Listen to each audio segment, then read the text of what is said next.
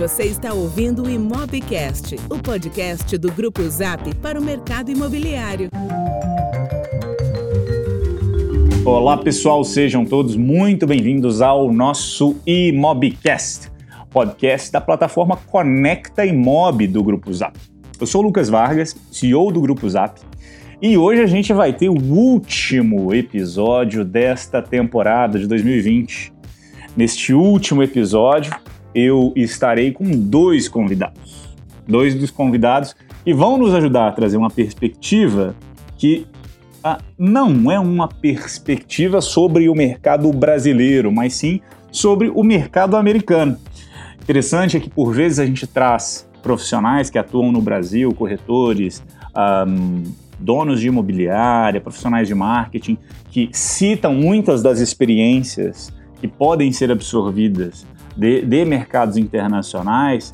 Uh, e a gente sempre acha muito interessante algumas das soluções criativas, alguns dos, dos formatos de resposta à crise que a gente tenta tropicalizar. Mas hoje a gente vai ter aqui o privilégio de bater um papo com profissionais que têm essa experiência direta de trabalhar como profissionais do mercado imobiliário nos Estados Unidos. Então, ah, vou fazer uma, uma, uma, uma introdução já já, mas já queria fazer aqui, dar as boas-vindas à Nathalie Brabner e ao Fred Gouveia. Sejam bem-vindos, Nathalie. Seja bem-vindo, Fred.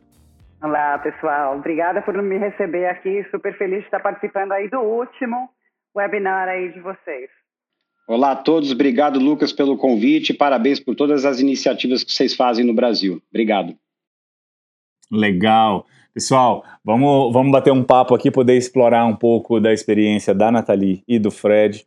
Vou falar aqui rapidinho um pouco da experiência deles e depois a gente já passa a palavra. Nathalie, ela é especialista em imóveis de lançamento e de alto padrão em Miami. Então ela tem uma experiência em vendas e marketing de projetos diversos ali na região. Atualmente ela representa a incorporadora que é responsável pela comercialização da primeira e única torre residencial da famosa marca Aston Martin, as residências Aston Martin Miami, que estão ali localizadas no último terreno em frente à água na área entre Brickell e Downtown ali uh, em Miami. E já o Fred, ele é de São Paulo, mas reside lá nos Estados Unidos desde 94.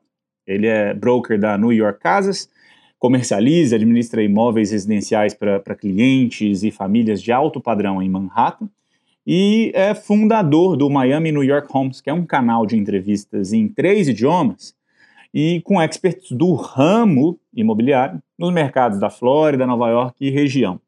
Então, com essa experiência destes dois convidados que a gente tem hoje, vai ser legal a gente poder explorar o contexto no qual eles têm trabalhado e tentar tropicalizar um pouco desses aprendizados.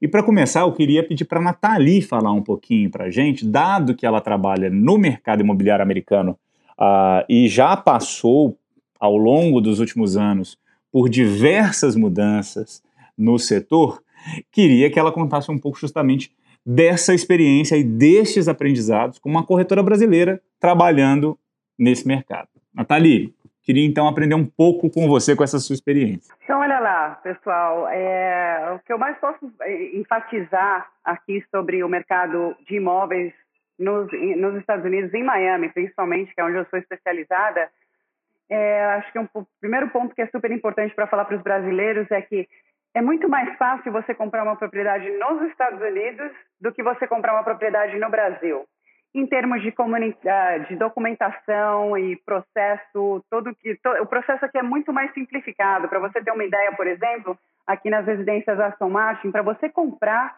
uma unidade, lógico, você vai precisar do depósito inicial, mas tem alguns detalhes, por exemplo, em termos de documentação, a única coisa que você precisa para comprar um projeto em pré-construção aqui é uma cópia do seu passaporte e o depósito inicial. Né? O depósito inicial nesses projetos em lançamentos, geralmente eles são 50% de depósito inicial, 50% do valor do imóvel, e esses 50% eles são distribuídos durante a fase de pré-construção uh, do empreendimento. Então, assim, é muito mais fácil, é um processo muito mais simplificado. E o motivo que eu queria começar falando sobre isso é para, aliás, até tentar acordar esses corretores brasileiros a participar mais desse mercado americano. Porque eu vou te falar, os brasileiros sempre dominaram o mercado de imóveis em lançamento nos Estados Unidos, seja Miami, e o Fred pode explicar para vocês que Nova York também não é diferente. Né? O brasileiro sempre gostou de investir imóveis nos Estados Unidos. Investir em imóveis nos Estados Unidos é um investimento super seguro, né? Você sabe que o governo aqui não vai acordar um dia e tirar esses imóveis de vocês. Então, assim, é uma segurança que você vai ter de colocar o seu dinheiro num imóvel sólido, que daqui a 20 anos, se você quiser vender e recuperar esse dinheiro, você vai, você vai poder. Então, assim, por exemplo, se você for pegar os últimos 25 anos de imóveis aqui em Miami, a apreciação média por ano é de 9%. Né? Então, você fala isso para os corretores brasileiros e fala assim: não, você não tem lugar onde esses brasileiros ricos podem investir esse dinheiro, que eles vão ter 9% de retorno em média por 25 anos. É um processo super fácil, é, muito mais simplificado. Aqui, quando você assina o contrato, o preço daquela propriedade ele fica congelado, ele não tem reajuste como a, a, a, propriedade vai apreciando aí durante o, o, tempo da construção, você não tem ajuste, reajuste nesse preço. Então, é um processo muito mais simplificado. Então, acho que essa aí é uma das coisas mais importantes para os brasileiros poderem entender. E vocês todos Legal. aí, como corretores brasileiros, podem sim vender imóveis nos Estados Unidos. Vocês não precisam ter uma licença adicional, não precisa ter nada, você só precisa ter o conhecimento. E hoje em dia, todas essas incorporadoras, estão oferecendo treinamento em português. Eles têm pessoas como eu, eles têm pessoas como o Fred, que vai lidar com o cliente direto. Eu represento mais o vendedor, não o comprador, mas eles me contrataram justamente porque tem muita procura de compradores brasileiros. E hoje em dia, tanto em Nova York quanto em Miami, as incorporadoras estão, as incorporadoras estão se adaptando para poder atender esse público da maneira que é mais conveniente a eles, ou seja, na mesma língua, da maneira que eles possam entender. Então, eu acho que esse é um ponto super importante aí para os seus corretores que estão assistindo ficarem sabendo que eles deviam estar participando mais. Legal, Natália, deixa eu só aproveitar que você tocou em dois pontos. O primeiro, você está falando dessa sua experiência. Você já está no mercado imobiliário americano há quanto tempo? Oito anos. Há oito anos que você trabalha no mercado imobiliário americano. Sempre em Miami? Sempre em Miami. Sempre com projetos Legal. em lançamento e de alto luxo. Legal. E, e aí, só o último ponto. Ah, qual é mais ou menos a participação em número de unidades, o market share aí da população brasileira, dos brasileiros que compram esses seus empreendimentos? Então, esse, esse número ele tem uma variação, né, Lucas? Ele, isso aí vai depender, lógico, da, tanto da economia brasileira quanto a, a economia americana. Eu posso te falar, por exemplo, que vamos pegar, vamos voltar ao tempo aí na época de 2008, quando teve aquela quebra na economia global, que foi gerada, aliás, pelo mercado imobiliário americano. Então, 2008 quebrou tudo, todo, o mundo todo estava indo por água abaixo, a economia. Aí o que aconteceu? Chegou essa fase de 2010, né? Então você tinha todos esses empreendimentos novos em lançamentos aqui em Miami e todas essas, essas incorporadoras estavam desesperadas para vender porque essas obras já estavam construídas e muita gente perdeu dinheiro, não tinha dinheiro para comprar. Nessa época, a participação dos brasileiros foi de 60%. Os brasileiros baixaram aqui, nessa época o dólar ainda estava baixo, estava na faixa ainda de 1,50, isso foi antes da, da Dilma se reeleger, o dólar ainda estava barato para a gente.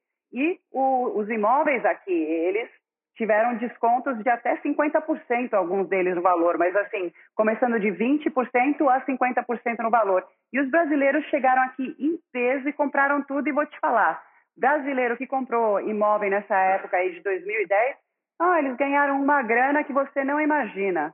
Né? Então depende. É, e acho que um ponto que você trouxe, acho que até para explorar um pouco do contexto daquela época, a crise que afetou o mundo inteiro, uh, que como você falou, começou no mercado imobiliário e depois expandiu para o sistema financeiro, o fato de o Brasil ter um sistema financeiro relativamente estável quando comparava com a maior parte do mundo, fez com que o Brasil não sofresse tanto quanto sofreu é. uh, o resto da população, principalmente Estados Unidos e Europa. Então, uh, eu me lembro que em 18, desculpa, 2008, se eu não me engano, o PIB até cresceu em 2009, teve uma leve queda, mas não se compara ao que aconteceu justamente nos outros países. Então, relativamente, o Brasil esteve bem. Então, foi um momento realmente interessante. Foi uma época super favorável. Eles vieram aqui e compraram tudo. E depois disso, mais recentemente, se você pudesse falar, como é que tá? Então, aí depois disso, e, e o mercado para brasileiro, ele ficou bem aquecido até a reeleição da Dilma. Né? Eu não sei se vocês lembram nessa época, quando a Dilma estava se reelegendo, eu estava trabalhando no empreendimento também aqui na Breco chamado Eco Breco, que a maioria dos compradores foram brasileiros. Acho que nesse empreendimento, pelo menos 65% das vendas foram para brasileiros. E foi a época que a Dilma se reelegeu. Quando a Dilma se reelegeu, não sei se vocês lembram, mas o dólar foi de 1,50 para 3 e pouco né, overnight, do dia para a noite, o dólar subiu, teve uma super. Então, assim, os brasileiros deram uma desaparecida, mas eles não desapareceram totalmente. Eu acho que desses 60% que estavam aqui dominando o mercado, deu uma queda para assim, uns 40%, mas eles ainda estavam comprando bastante. O brasileiro sempre foi apaixonado pelo mercado de imóveis em Miami, sabe que é um lugar é, seguro para investir. Isso aí, e o mercado for, ficou forte para os brasileiros ah, né, de 2010 eu acabei indo para Sunny Isles, vender um projeto chamado Muse in Sunny Isles e a gente também vendeu para bastante brasileiro. Muse in Sunny Isles, para vocês terem uma ideia, o preço inicial das unidades eram de 3 milhões de dólares. Eram empreendimentos com somente 68 unidades e a gente vendeu 15 delas para brasileiro e 15 delas para unidades grandes, incluindo uma unidade dupla que foram de mais de 10 milhões de dólares.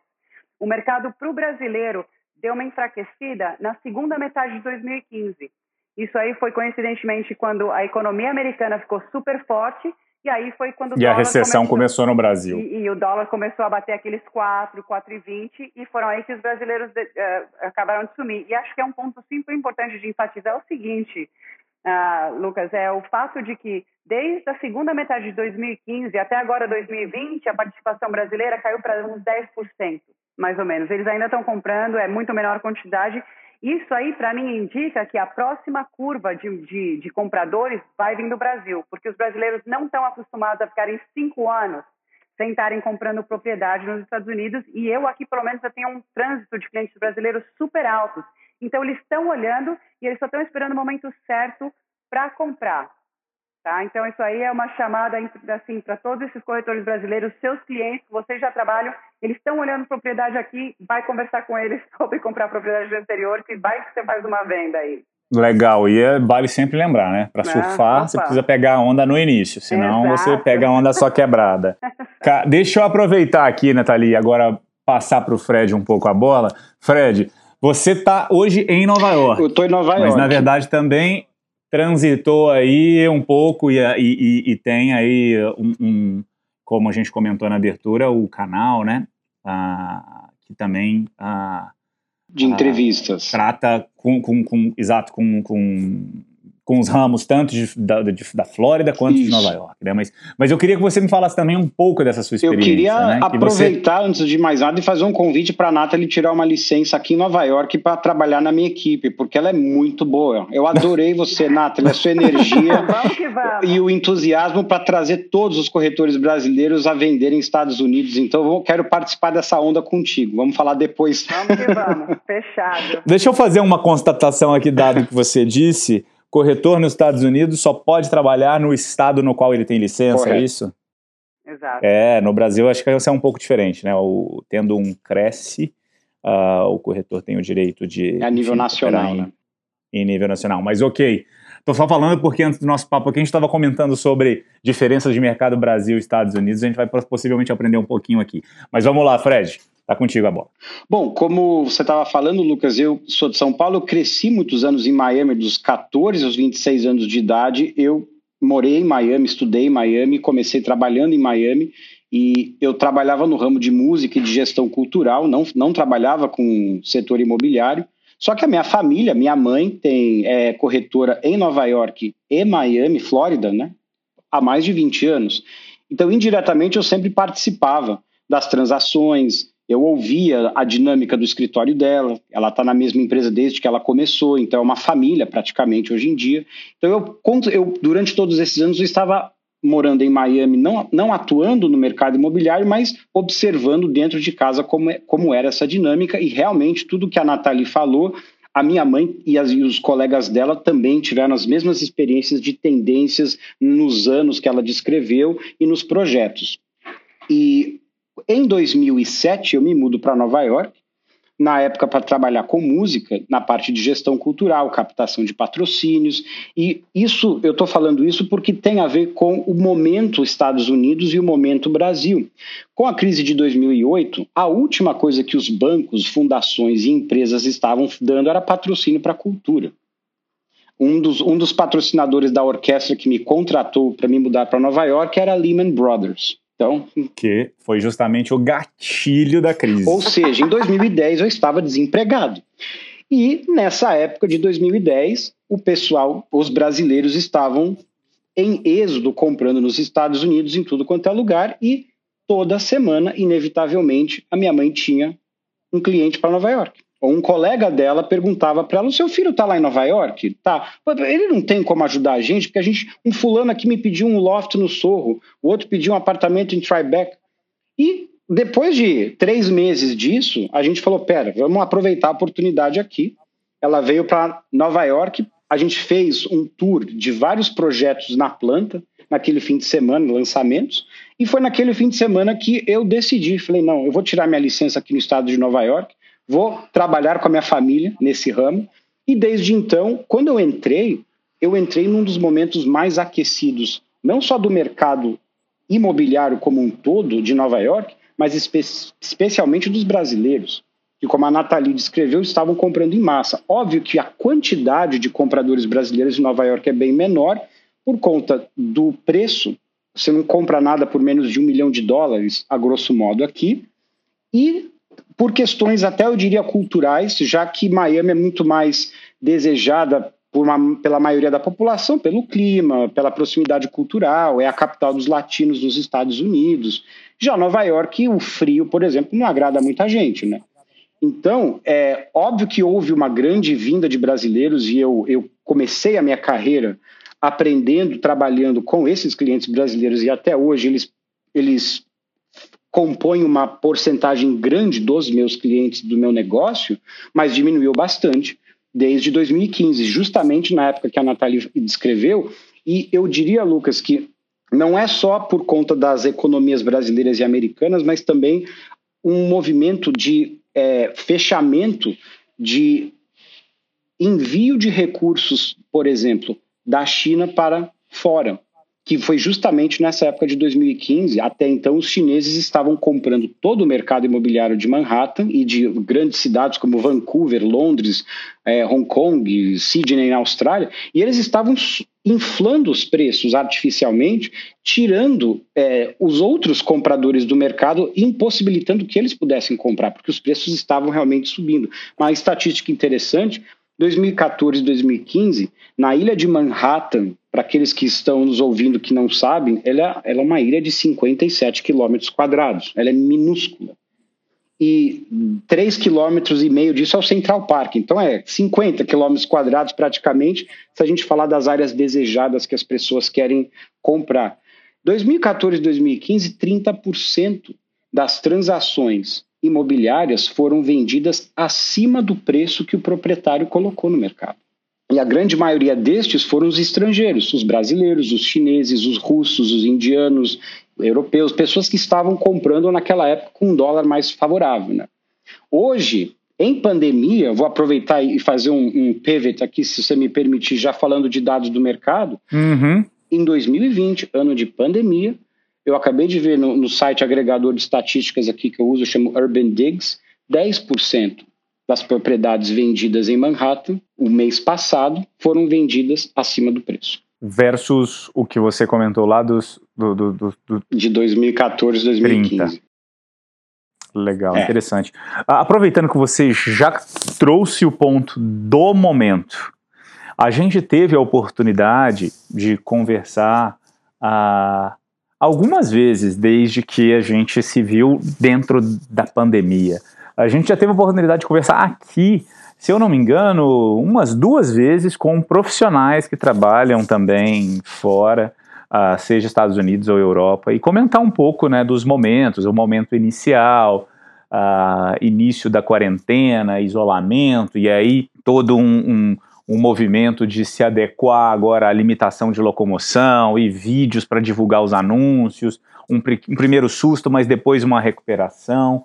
Uh, não quero falar muito disso, a gente já está num momento aqui que a gente já convive com isso. E olhando números que a gente via de Estados Unidos, a verdade é que a gente via que era um dos mercados que menos tinha sido afetado em número de transações. Claro que teve um susto imediato ali, em março, alguma coisa do tipo. Mas em número total de transações não foi tão afetado assim como outros países, como Portugal. Conversamos com o profissional de Portugal, da Itália, da Espanha. Queria saber como que está o momento agora. A gente está chegando aqui agora, final de ano, hum, ainda incerteza. Por outro lado, alguma perspectiva positiva de vacina.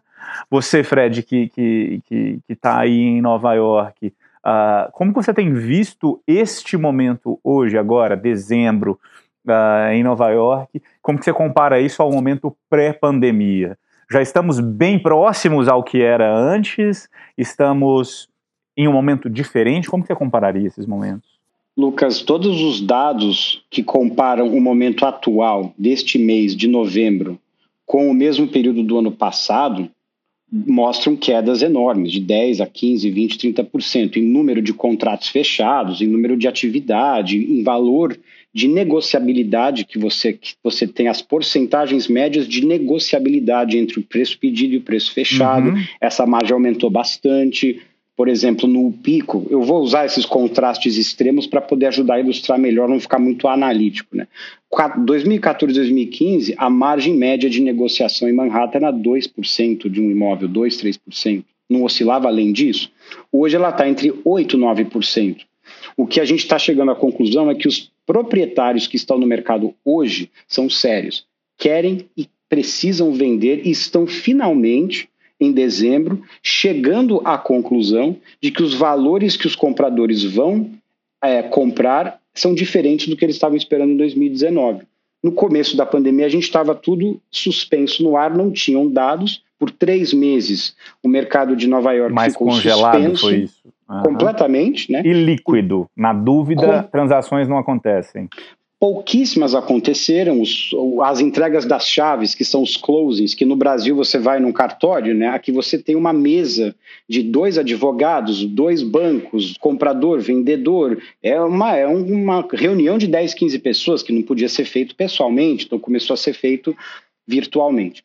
Então, o momento atual que eu vejo é ainda de preocupação, já que ontem nós tivemos o maior número de mortes infelizmente, daqui no, nos Estados Unidos, as pessoas ainda estão preocupadas com o inverno e não sabem como que isso vai piorar, porque o inverno acabou de começar, mas no mercado imobiliário a gente está vendo que os compradores, e isso é uma coisa que ainda não está sendo refletida nas estatísticas. O legal de ser corretor, especialmente no meu caso, que não está necessariamente só vendendo um projeto dentro de um lançamento, mas está na rua com vários corretores, colegas e prédios diferentes, porque a maioria das, das transações que eu faço são representando os compradores, a gente ouve as anedotas, a gente ouve, o, a gente sente a temperatura na rua antes disso ser registrado nas, nos, nos dados estatísticas muitas semanas depois. E o que a gente está ouvindo é consenso é que os compradores estão com uma urgência de aproveitar o desconto Covid, entre aspas. Já que as taxas de juros aqui nunca estiveram tão baixas, em média 3% ao ano você consegue é, financiar, e com essa queda de preços em Nova York, que é muito raro acontecer, de acordo com o que a Nathalie falou, a valorização média lá era de 9% ao, ao ano. Manhattan, não sei exatamente o valor de cabeça agora, mas desde o início da década de 90 até 2020, tem sido quase a maioria dos anos tem sido positivo de valorização constante e perene. Então, de dois anos para cá, aliás, de, desde 2016, isso é um fato que eu, que eu peguei na CNBC, desde 2016 até agora, houve uma queda de preço média em Manhattan de 20% a 25%. Tá? Então, a, eu, isso foi acentuado pelo momento Covid e os compradores estão aproveitando. E os proprietários que realmente querem vender estão pela primeira vez dispostos a entreter negociações aí beirando 7, 8, 10%, coisa que um proprietário de Nova York jamais se daria o luxo de fazer. Legal. Agora que você trouxe a questão que a gente tratou específico da crise, mas queria ir para a Nathalie, ela trouxe pela primeira vez ali o ponto da o ponto daquela crise de 2008, 2009. Uh, passados aí esses, uh, esse ciclo daquela crise, recuperação de mercado e agora uh, uma crise com características diferentes, uh, como que você compararia né, o impacto no mercado imobiliário, recuperação daquela crise versus esta? Existe muita expectativa de que a gente consiga recuperar de forma rápida, que seja aquela curva em V de recuperação. É, e já existe uma clareza de, de, de como será esse processo de retomada comparado com aquele momento lá do passado. Lembrando que 2008, 2009 tivemos uma crise, sim, uh, recuperamos, tivemos a demanda que voltou, mas foi uma, uma, uma, retomada mais suave, não tão acelerada. E agora, a gente acha que vai ser realmente uma retomada mais rápida, dado, dada a característica que é sanitária, principalmente saúde, restrição de locomoção, ou ainda está difícil tecer alguma conclusão a respeito disso? Então, vamos lá, Lucas. É, o meu caso aqui em Miami ele é bem diferente do que o Fred está vivenciando aí em Nova York, tá? Aqui em Miami não está tendo queda de preço. Aliás, outubro para mim, aqui na Aston Martin Residences, foi o melhor mês que eu já tive desde que eu comecei a trabalhar aqui. Eu vendi 10 unidades. Realmente foi um mês espetacular. Assim, Uh, antes de voltar aí para fazer o comparativo entre 2008 e agora, a situação atual do mercado de lançamento na Flórida está bombando, né? É um pouquinho diferente do que o Fred está uh, vivenciando em Nova York, porque tem, aliás, muito nova-iorquino vindo para Miami, tem muito pessoal da Califórnia vindo para Miami, para Flórida, tem muito pessoal de Chicago vindo para Flórida por vários motivos. Um, o primeiro é que com esse COVID, né, todo mundo começou a reavaliar a, o estilo de vida que eles têm, especialmente em casa, porque todo mundo ficou trancado em casa, então todo mundo, pelo menos aqui na Flórida, a gente começou a, a, vivenciar um momento que todo mundo começou a fazer um upgrade nas residências dele, ou seja, estava morando em dois quartos, pegou uma casa de três quartos bem maior, com um quintal mais grande. Então, assim, para a gente aqui na Aston Martin, o mês de março realmente foi um mês devagar, Abril foi super devagar, eu estava negociando quatro contratos em abril e os quatro entraram em, em pausa, eles foram dormir, e, mas eles, eu acabei fechando os quatro. Eu fechei dois dele em a, agosto e outros dois em setembro. E aí chegou outubro, sem brincadeira, foi o melhor mês que eu já tive aqui. A gente quebrou o recorde de vendas desde o lançamento do projeto. Então, para a gente realmente, o mercado aqui hoje em dia está super aquecido, está bombando. A gente não está passando esse mesmo momento que o Fred está vivenciando em Nova York. Então, é um pouquinho diferente.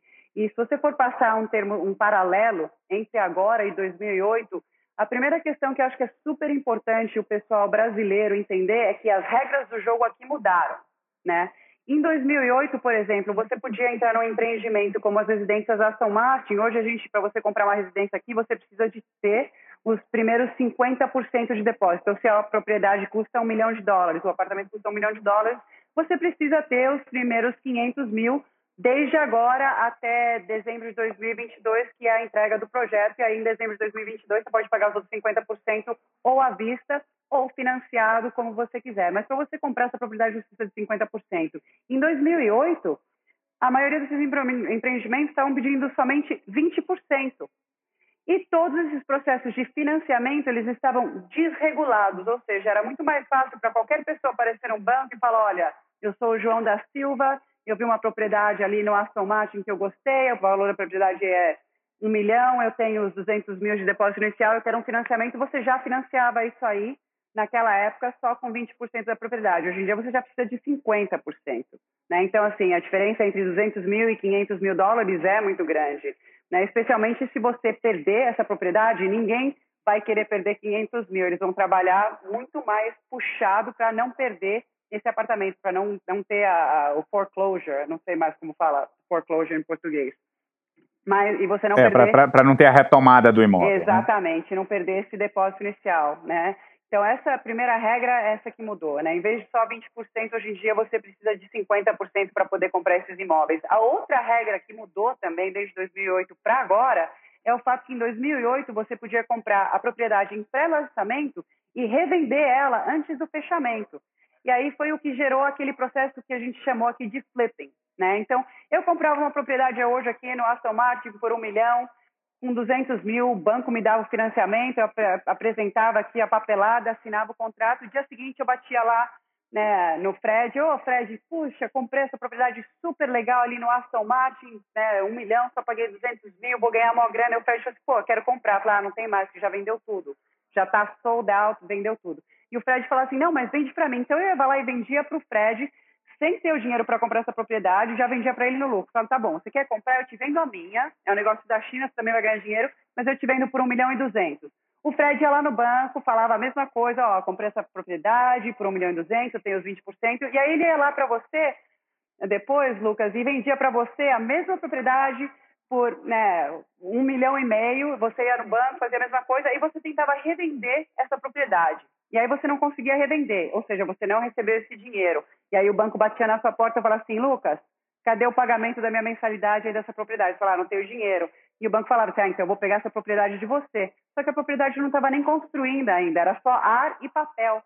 Isso aí mudou também. Hoje em dia você só pode revender uma propriedade depois que você fizer o fechamento. Então esse flipping que tinha em 2008, que foi o que causou, né, o que causou a quebra do mercado em 2008 foi você comprar um projeto que você não tinha dinheiro para fechar, só com 20% você poder revender essa propriedade antes dela estar construída.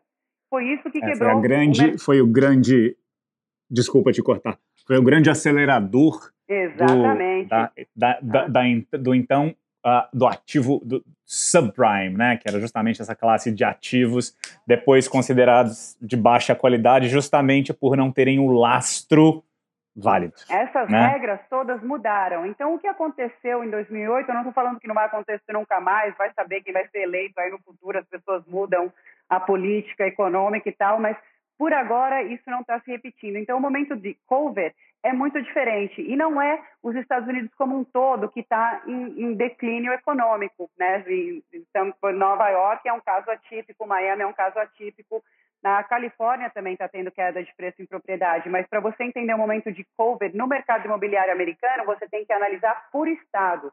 Porque aqui na Flórida, a gente está tendo exatamente a experiência oposta do que o Fred está tendo em Nova York, especialmente quando se fala em propriedades de luxo ou propriedades de investimento. Todo mundo sabe que o brasileiro também adora vir aqui comprar propriedade de aluguel, uh, Airbnb ali em Orlando e tal, você receber essas esses cheques de aluguel de temporada. Então, assim, para a gente o mercado aqui está super aquecido, especialmente para propriedades de investimento e propriedades grandes de alto luxo. A gente notou um, um, um, um acréscimo de 6% no volume total de vendas para propriedade entre 500 mil para cima. E os preços também estão subindo. Aliás, aqui no Aston Martin, a nossa linha que são de a, a linha 02 que são de três dormitórios, tem aí mais ou menos 300 metros quadrados, vai ter acréscimo de preço semana que vem, porque foi uma das linhas que teve mais procura desde setembro até agora o mês de dezembro. Entendido. Legal.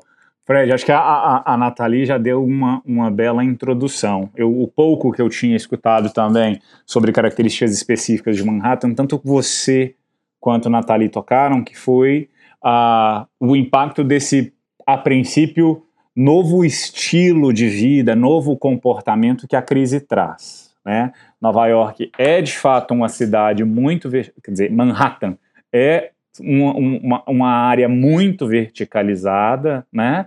onde existe sim um, uma compactação maior das unidades e no momento de necessidade de isolamento, a princípio causou um pouco dessa fuga das regiões centrais, para os subúrbios. Isso foi percebido, isso é uma realidade que, um, afeta agora, e mais importante até do que isso, e a curiosidade, já sabemos se isso é algo que veio para ficar ou potencial, potencial de reversão? Lucas, com certeza, Nova York, a região metropolitana, é a maior cidade dos Estados Unidos, com maior poder, é, 10% do PIB americano é gerado aqui em Nova York. Então, essa saída para um melhor estilo de vida não só afetou lugares de veraneio como Flórida, Miami, mas como veraneio daqui do lado, que é o backyard dos nova-iorquinos, os Hamptons. Uhum. Ou as casas de campo em Connecticut, em New Jersey. Eu entrevistei meus, meus parceiros especialistas nestes mercados e de março a agosto eles quase foram parar no pronto-socorro, porque eles não conseguiram dar conta do tsunami de pessoas comprando por telefone, sem ver uma propriedade. É, ontem mesmo entrevistei uma especialista nos Hamptons que está há 17 anos lá. Ela teve uma das exclusividades dela 18 ofertas num fim de semana. E a propriedade vendeu 30% acima do valor que já era alto, 6 milhões e meio para uma casa. Não é, não é uma coisa para a classe média, né? Então, com certeza, as pessoas dentro de Manhattan que querem ficar aqui e não tem essa, não tem essa constituição particular de famílias e filhos e tal para ir para outros estados, elas saíram de Manhattan e foram para o Brooklyn. O Brooklyn é só cruzando o rio aqui, você chega no Brooklyn, que é, um, é uma cidade à parte, que é considerada como parte de Nova York, mas é também vista como uma cidade à parte, um bairro à parte, só que ele é seis vezes maior em terra do que a ilha de Manhattan. Então as pessoas conseguiram achar lá essa casa um pouco maior, ou esse apartamento com uma área externa. Por exemplo, no mês de julho deste ano, os dados para Manhattan apontaram que as propriedades em prédios verticais densos que tinham uma varanda venderam em média 5% a mais do que as que não tinham varanda. Então, e eu vi, eu vi isso nas minhas próprias exclusividades. O que tinha varanda alugava ou vendia rapidinho. A demanda, a procura era muito maior. Então, não, não, não acho que Manhattan acabou. Nova York vai voltar assim que as fronteiras abrirem, os campos de faculdades reabrirem, Broadway, Lincoln Center, museus. Isso, hora que isso voltar, 60, 65 milhões de turistas visitaram Nova York em 2019. Óbvio que as coisas vão voltar. E o que é interessante no mercado que eu, que eu trabalho, Lucas, é que ele realmente ele é atípico da economia americana e do mercado americano, como a própria Nathalie falou. É uma ilha onde 60% do estoque de imóveis, falando a grosso modo, nem está disponível para um estrangeiro comprar. Que são as famosas cooperativas, que a gente pode fazer um, uma live, um podcast só sobre cooperativas, que é um assunto longo mas, para resumir, só sobra 40% do estoque de Manhattan disponível para um comprador estrangeiro, se a gente está falando de mercado estrangeiro. Né? Então, ou, ou, se, ou estrangeiro ou mercado aberto para investidores, que é um condomínio com escritura que você recebe, você pode alugar, você pode vender com facilidade. Né? Então, ele é tão minúsculo que por mais que houve essa, esse êxodo de 300 mil pessoas, aparentemente, que saíram de Nova York e se relocaram para lugares como Miami, tá, tem muita gente vindo para Nova York, inclusive dessas cidades vizinhas que ficaram, francamente, com o saco cheio dos nova-iorquinos estressados, que a gente é estressado, a gente é agitado, a gente fala alto, a gente buzina, a gente quer as coisas para ontem. E esses oásis de casas de campo, as cidadezinhas super rústicas, lindas, que estavam super tranquilas, elas foram tomadas por nova-iorquinos. E hoje eu tenho história de pessoas que moravam nesses lugares por décadas, estavam tentando vender a casa, que desde 2016 esses mercados aqui ficaram muito ruins por conta da mudança tributária em estados que têm imposto de renda estadual como Nova York, New Jersey, e eles foram para a Flórida. Desde 2016 a gente está vendo esse movimento acontecer e agora na pandemia explodiu, né? Agora, do nada, eles recebendo 15, 30 ofertas nas casas deles assim, em março, abril, maio, eles falam: Poxa, vendi bem a mais do que eu pensava. Mas o que, eu vou fazer com esse dinheiro? Eu não tenho nada aqui no meu mercado para comprar. Ah, eu vou alugar em Manhattan. Vamos lá para a cidade? Vamos pegar o carro, fazer uma experiência. Então a gente vai, eu, eu acho que para o futuro a gente vai ver esse tipo de migração reversa também. Interessante. É, a gente aqui no Brasil, assim que começou a pandemia, a, é natural que é um momento novo, que né, a gente é uma experiência diferente para todos nós, ninguém está acostumado a essa realidade, não é uma crise como outras, então é muito particular. E aí é natural que a gente fique aqui tentando decifrar o que está por vir para a gente se planejar. É, e aí, nós aqui no, no Grupo Zap, como tem uma audiência grande, muito acesso a dados, a gente acaba fazendo muitas pesquisas, a gente conseguiu ver a que ao redor da, da nas regiões metropolitanas, sim, aumentou significativamente a busca uh, nos subúrbios, né, nas cidades de até um raio de 100 quilômetros de São Paulo, de Belo Horizonte, do Rio de Janeiro, a gente viu muito desse aumento de interesse, a gente viu sim transações acontecendo ali, com, com entrevistas com profissionais do mercado, a gente viu assim, eu me lembro claramente julho, agosto, conversando com alguns desses profissionais, o pessoal celebrando resultados históricos que nunca tinham feito na vida. Muito interessante. É, e aí gerou aquela, aquela dúvida, aquele questionamento: hum, será que então as grandes cidades, São Paulo, os bairros verticalizados, estão fadados a uma nova realidade? E eu sempre fui muito cético em relação a isso. É, junto dos questionamentos, aqui no Brasil tá muito, tem sido muito comum investimento em, nos bairros centrais. Uh, o mercado imobiliário tem, sido, tem desenvolvido muito as pequenas unidades, né, os microapartamentos, os estúdios, e tem dado muita vazão. Aí o pessoal começou a se questionar: será que é o fim desta era? E a gente viu, mesmo depois da pandemia, alguns lançamentos de muito sucesso com esse perfil. Exatamente assim, no coração de São Paulo, do Rio e etc., isso funcionando. A verdade é que ainda existe uma demanda tão grande por esse, né, por esse, por esses por essas unidades, por, por essas regiões, por esses perfis, que sim, a crise pode dar uma shiftada de um lado para o outro um pouco, mas a demanda é muito grande.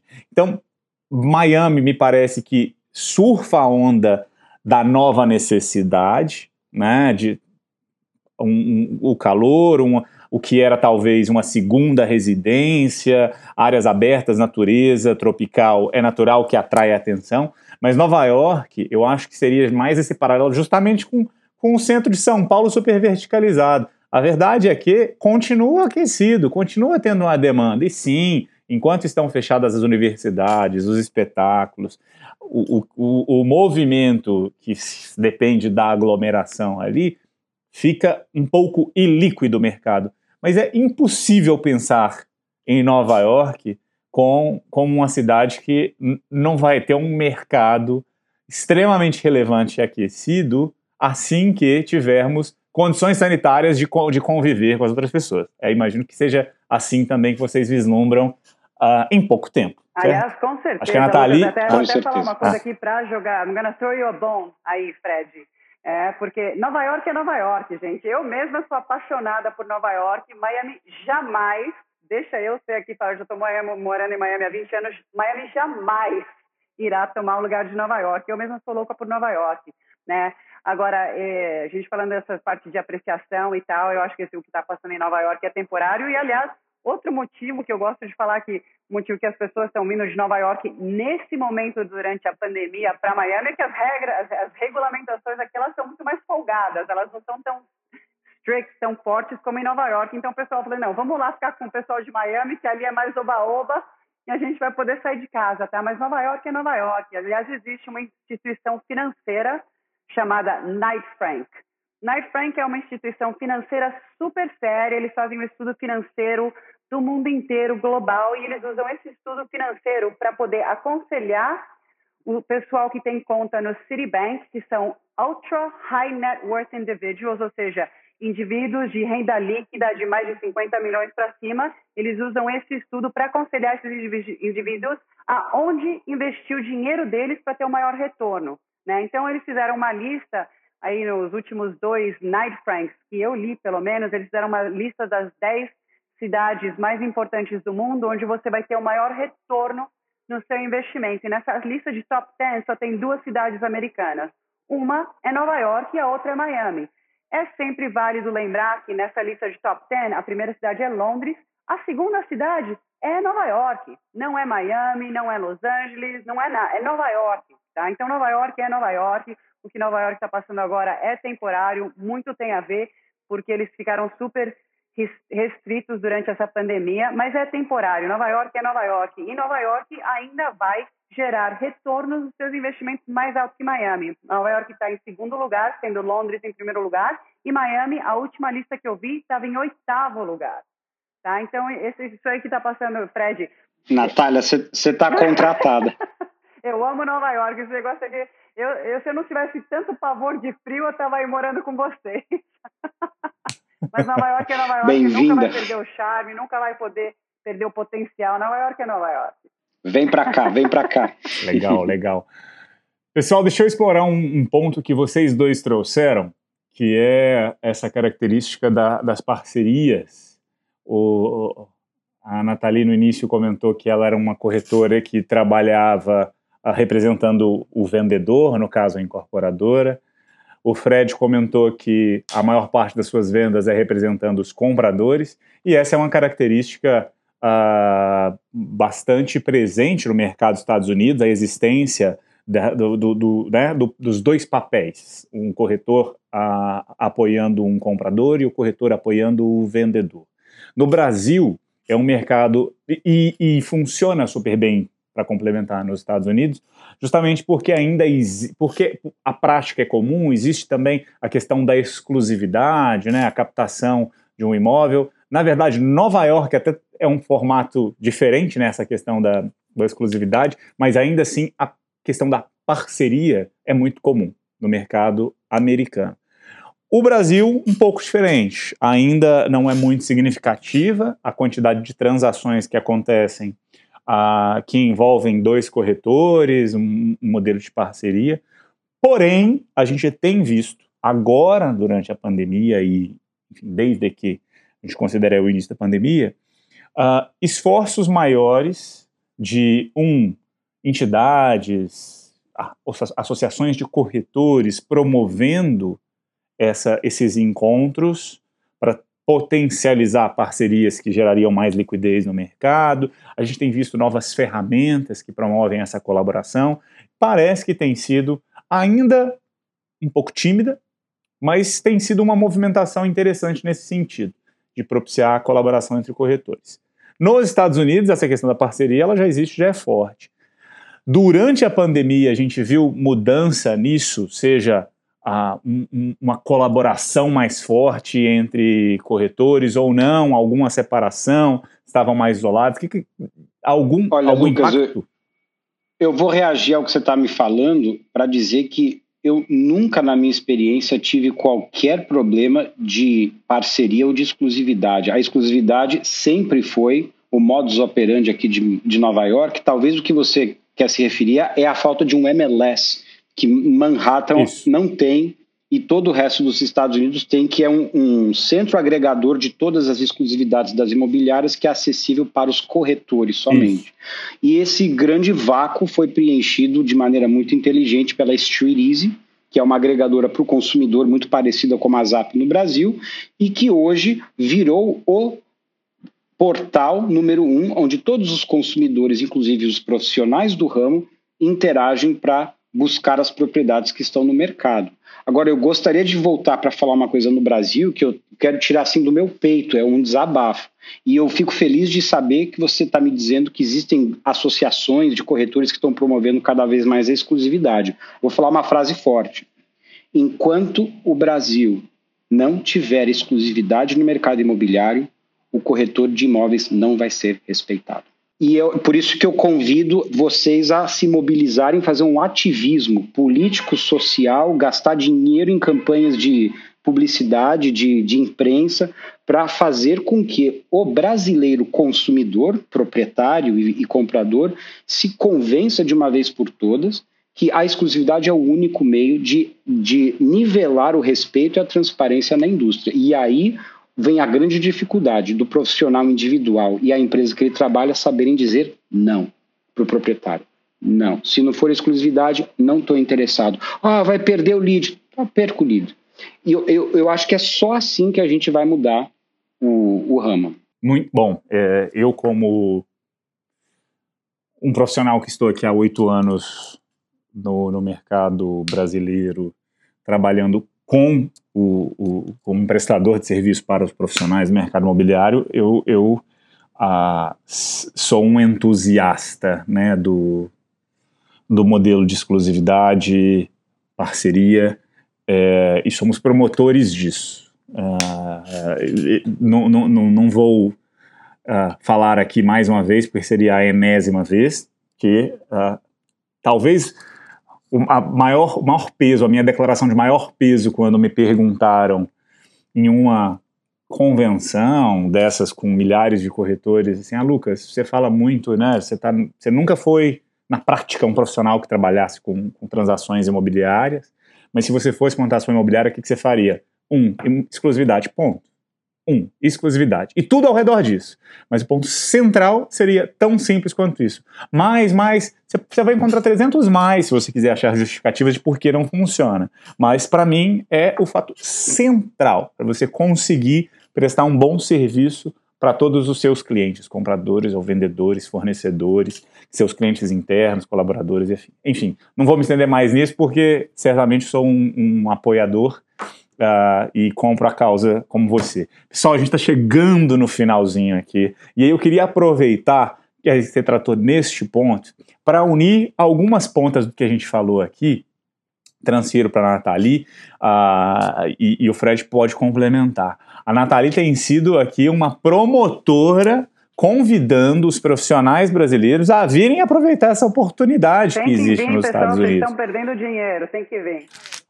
Então eu queria que, um, dado que o Fred deu esse seu testemunho e essa palavra aqui que foi uma pregação muito forte, falando, gente, convenhamos, né, que todo mundo quer ser cada vez mais respeitado e, e, e ter sucesso na sua profissão, será que a gente não deveria fazer um movimento aqui quase que institucional para garantir essa transformação no mercado como um todo? Eu acho que uma boa forma de, de, de, de sair da inércia quando a gente está muito acostumado a um certo cenário é justamente explorar, viver poder aprender na prática. E a Nathalie está falando: vem para cá, vamos, vamos fazer uma parceria aqui que tem oportunidade. Me parece que seria uma boa forma de até entender melhor como que funciona. O simples fato de começar a explorar e poder, né? Explorar essa, oportunidade que existe nos Estados Unidos, estando no Brasil, sendo um corretor aqui, de alguma forma fazendo essa ponte, acredito que seja isso que a Nathalie estava sugerindo, fazer uma ponte aqui com os potenciais compradores brasileiros ah, nesses mercados, seria uma ótima forma desses corretores começarem a transitar nesse novo meio. Qual que é a melhor forma de começar a fazer isso, Nathalie? Você falou que ah, incorporadoras têm palestras, têm ah, conteúdo em língua portuguesa para atrair, mas se a gente fosse ser mais pragmático e, e fazer uma recomendação mais específica, como que a gente pode falar? Você é profissional brasileiro, como que você pode aproveitar essa oportunidade?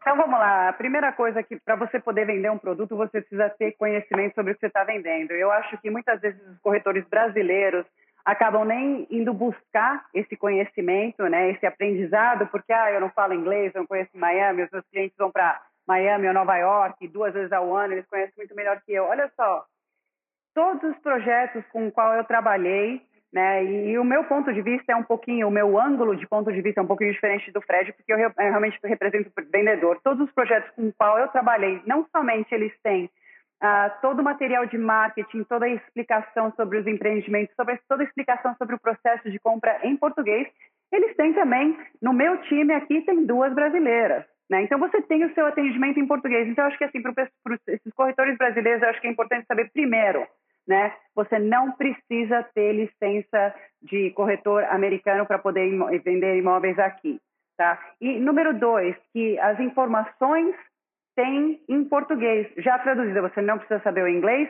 E ah, na minha apresentação mesmo, se eu sentar com vocês e fosse fazer uma apresentação sobre o empreendimento com que eu estou trabalhando, a primeira parte né, dessa apresentação que eu for fazer por Zoom, ou seja lá qual, qual meio digital aí que o pessoal prefira aí no, no Brasil, eu tenho toda a explicação sobre a área onde a gente está localizado, ou seja, eu vou passar pelo menos uns 15 minutos explicando exatamente aonde está localizado, por que, que é interessante, por que, que brasileiro gosta dessa área. Então, assim, todos os empreendimentos, acho que é válido saber, descobrir quais as áreas que os brasileiros estão interessados naquela área, que projetos que estão em evidência hoje em dia que são, têm sido procurados pelos brasileiros, entra no site deles e pede informação. Não sabe falar inglês, não tem problema. Quando fizer aquele campinho da informação, manda mensagem em português mesmo, porque eu vou te falar que 90% desses empreendimentos que estão vendendo para brasileiros, ou eles já têm staff, que são brasileiros que falam a língua, ou eles já têm o material traduzido e eles vão fazer o máximo possível para poder né, interagir com vocês de uma maneira que vocês entendam o que está sendo apresentado para que vocês possam vender. O meu trabalho aqui realmente é facilitar a venda, seja o corretor brasileiro, mexicano, uruguaio, de onde ele for. Então a gente vai fazer o máximo possível para poder tentar fazer esses corretores se sentirem bem-vindos e confortáveis e ter o conhecimento suficiente para poder vender essas propriedades. Então, pessoal, não fica com medo, não tem problema que vocês não falem inglês, a gente está aqui para ajudar, vocês podem vender imóveis. Eu acho que para imóvel em lançamento, assim, se vocês não têm né, a coragem de vir e comprar direto, lidar direto com a incorporadora, pega alguém como o Fred, né? Pega aquele aquele uh, middleman, né? Aquele homem do meio que vai fazer essa referência para você. Pô, liga para o Fred e fala, Fred, eu tenho um, um, um, cliente aqui de São Paulo que ele gosta muito de Nova York, ele está com, querendo comprar XYZ. O, o Fred vai te falar, olha, os melhores empreendimentos são esses, as opções que vocês têm esse. Se você fizer a venda, o, o, a divisão da comissão vai ser dessa maneira e faz um deal com ele, tá? E você também pode, e, ainda mais que assim no, no, no setor de imóveis residenciais, aqui você tem imóveis que são development, que é o que eu faço, representação de development, e você tem o general real estate, que é compra e revenda de imóveis usados, que é mais a especialização do Fred, e o Fred realmente faz a, a representação dos clientes para comprarem esses projetos em lançamento. Então, se você for fazer essas revendas, é um processo um pouco mais complicado do que você comprar imóveis em lançamento, e para essas vendas Especialmente, eu recomendo você ter uma pessoa do meio para ajudar você nessa transação, uma pessoa como o Fred, por exemplo. Eu acho que é, é, crucial, Nathalie, porque a questão da confiança de um corretor brasileiro que trabalhou em cultivar uma carteira de clientes que ele preza, ele tem muita hesitação em simplesmente entregar o cliente para um parceiro no exterior sem antes uma, um relacionamento de muita confiança. E aí que entra a figura do representante do comprador, o corretor que representa exclusivamente os interesses do comprador nessas transações com os lançamentos que você trabalha in-house. E eu diria para contrastar o ponto que você levantou, Nathalie, que o corretor brasileiro não tem que ter conhecimento do mercado americano. Ele tem que ter a confiança de falar para o cliente dele: olha, eu conheço um profissional lá que vai prezar pelos seus interesses. Ele vai vender o que você quer baseado no que você precisa. Não porque um projeto está pagando uma comissão maior do que o outro, não porque aquele preço está mais caro. Não, ele vai fazer o que. Ele vai ser como um advisor e vai, como um psicólogo, terapeuta, tem todas as funções que o corretor vai fazer. Então, para o corretor brasileiro, confiar em fazer a apresentação sem achar que ele precisa saber de dados, de acabamento, de leis, de processo. Ele não precisa saber de nada disso. Ele precisa ter as parcerias de confiança. Concordo com você. Isso sim, é muito importante você trabalhar com alguém que você confia aqui. Mas acho que essa parte do conhecimento, por exemplo, né, você, tudo bem, o João da Silva, João da Silva está com um cliente aí que está procurando em Manhattan e aí ele passa para você, você passa as informações para o cliente, e vamos supor que esse cliente já tem um relacionamento com o João da Silva há 15 anos. Então tá bom, e aí, você falou com o Fred lá em Nova York, falou, vamos jantar hoje então para conversar sobre a sua conversa com o Fred? Sim. Eles vão sentar e o cara vai começar a falar, ah, então, eu olhei o, o 57 111 em Manhattan, e o que, que você acha desse empreendimento? Então eu acho... É. Importante é, que é, os corretores é, tenham é. um conhecimento básico sobre esses empreendimentos e o importante é saber que essas informações elas estão disponíveis em português. Aliás, muitos sites aí. Elas estão, mas se o, se o corretor é de sucesso, ele é muito ocupado no Brasil e tem esse perfil de cliente, ele não vai ter tempo para se especializar. E ele nem deveria, eu acho. Se um cliente vira num jantar e fala: o que, que, você acha disso? Falar, ah, não sei, o Fred é o cara lá. Fala com o Fred. Eu te ajudo no processo. Tem o advogado de confiança, tem o banco de confiança, o contador de confiança, tem equipe que a gente monta de confiança junto com o corretor.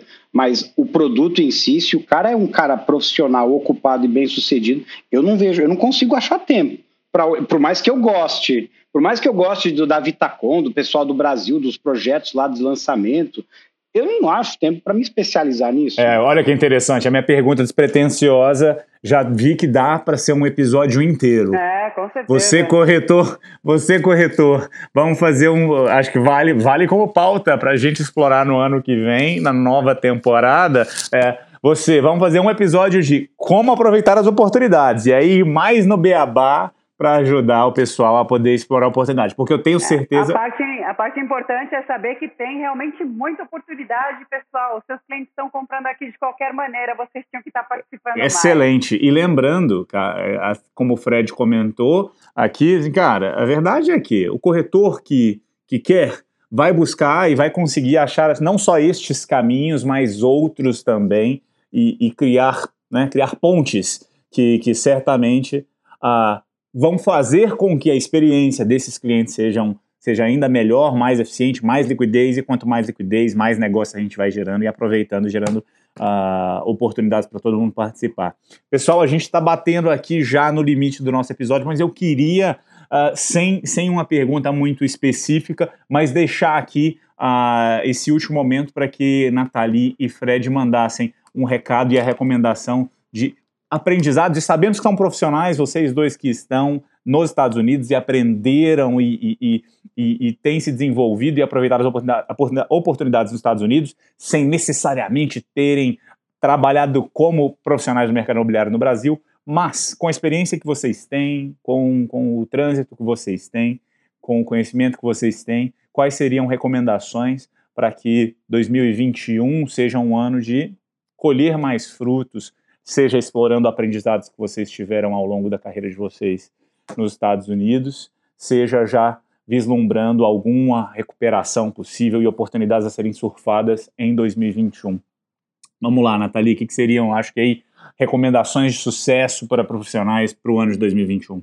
Olha, recomendação para corretor brasileiro que está procurando em entrar no mercado americano de imóveis é fica de olho no que está acontecendo nas economias, vamos ficar de olho aí é, nas propostas do Paulo Guedes, vamos ver o que acontece com esse dólar, porque os brasileiros eles estão meio que sumidos, eles estão meio quietos aí no mercado de imóveis americano, e eu tenho certeza que isso aí é uma coisa temporária, eles estão loucos para voltar, a gente tem muita procura, mas o pessoal não está dando aquele segundo passo. Então, a nova Legal. onda vai ser de brasileiro. Eles sempre dominaram o mercado, pelo menos aqui em Miami. Eu sei que em Nova York eles são super fortes também e eles estão faltando a tempo e a próxima onda vai ser deles e eu não acho que vai demorar muito. Passando aí o cover, Legal. É, antes do cover a economia brasileira estava tudo indicando que ela ia melhorar, o cover jogou aí uma bola de neve em cima de tudo isso, mas eu acho que, que os brasileiros não vão ficar muito longe do mercado de imóveis americanos, vai ter uma nova onda e se vocês prestarem atenção é capaz que vocês recebam cheques de comissão de venda de apartamento em dólar aí do Brasil. Eu vou adorar enviar esses cheques para vocês. Legal, legal. Muito bom, Nathalie. Fred?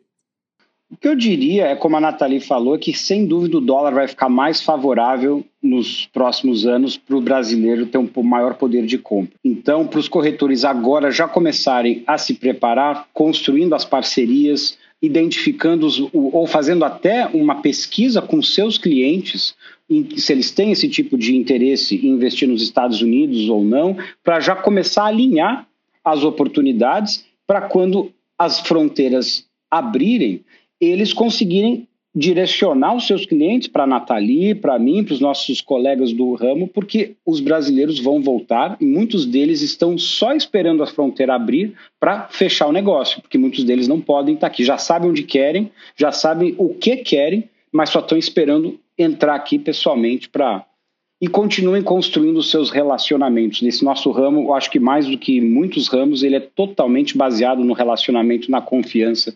Então, continuem construindo pontes de relacionamentos. É muito, bom, muito bom conselho mesmo.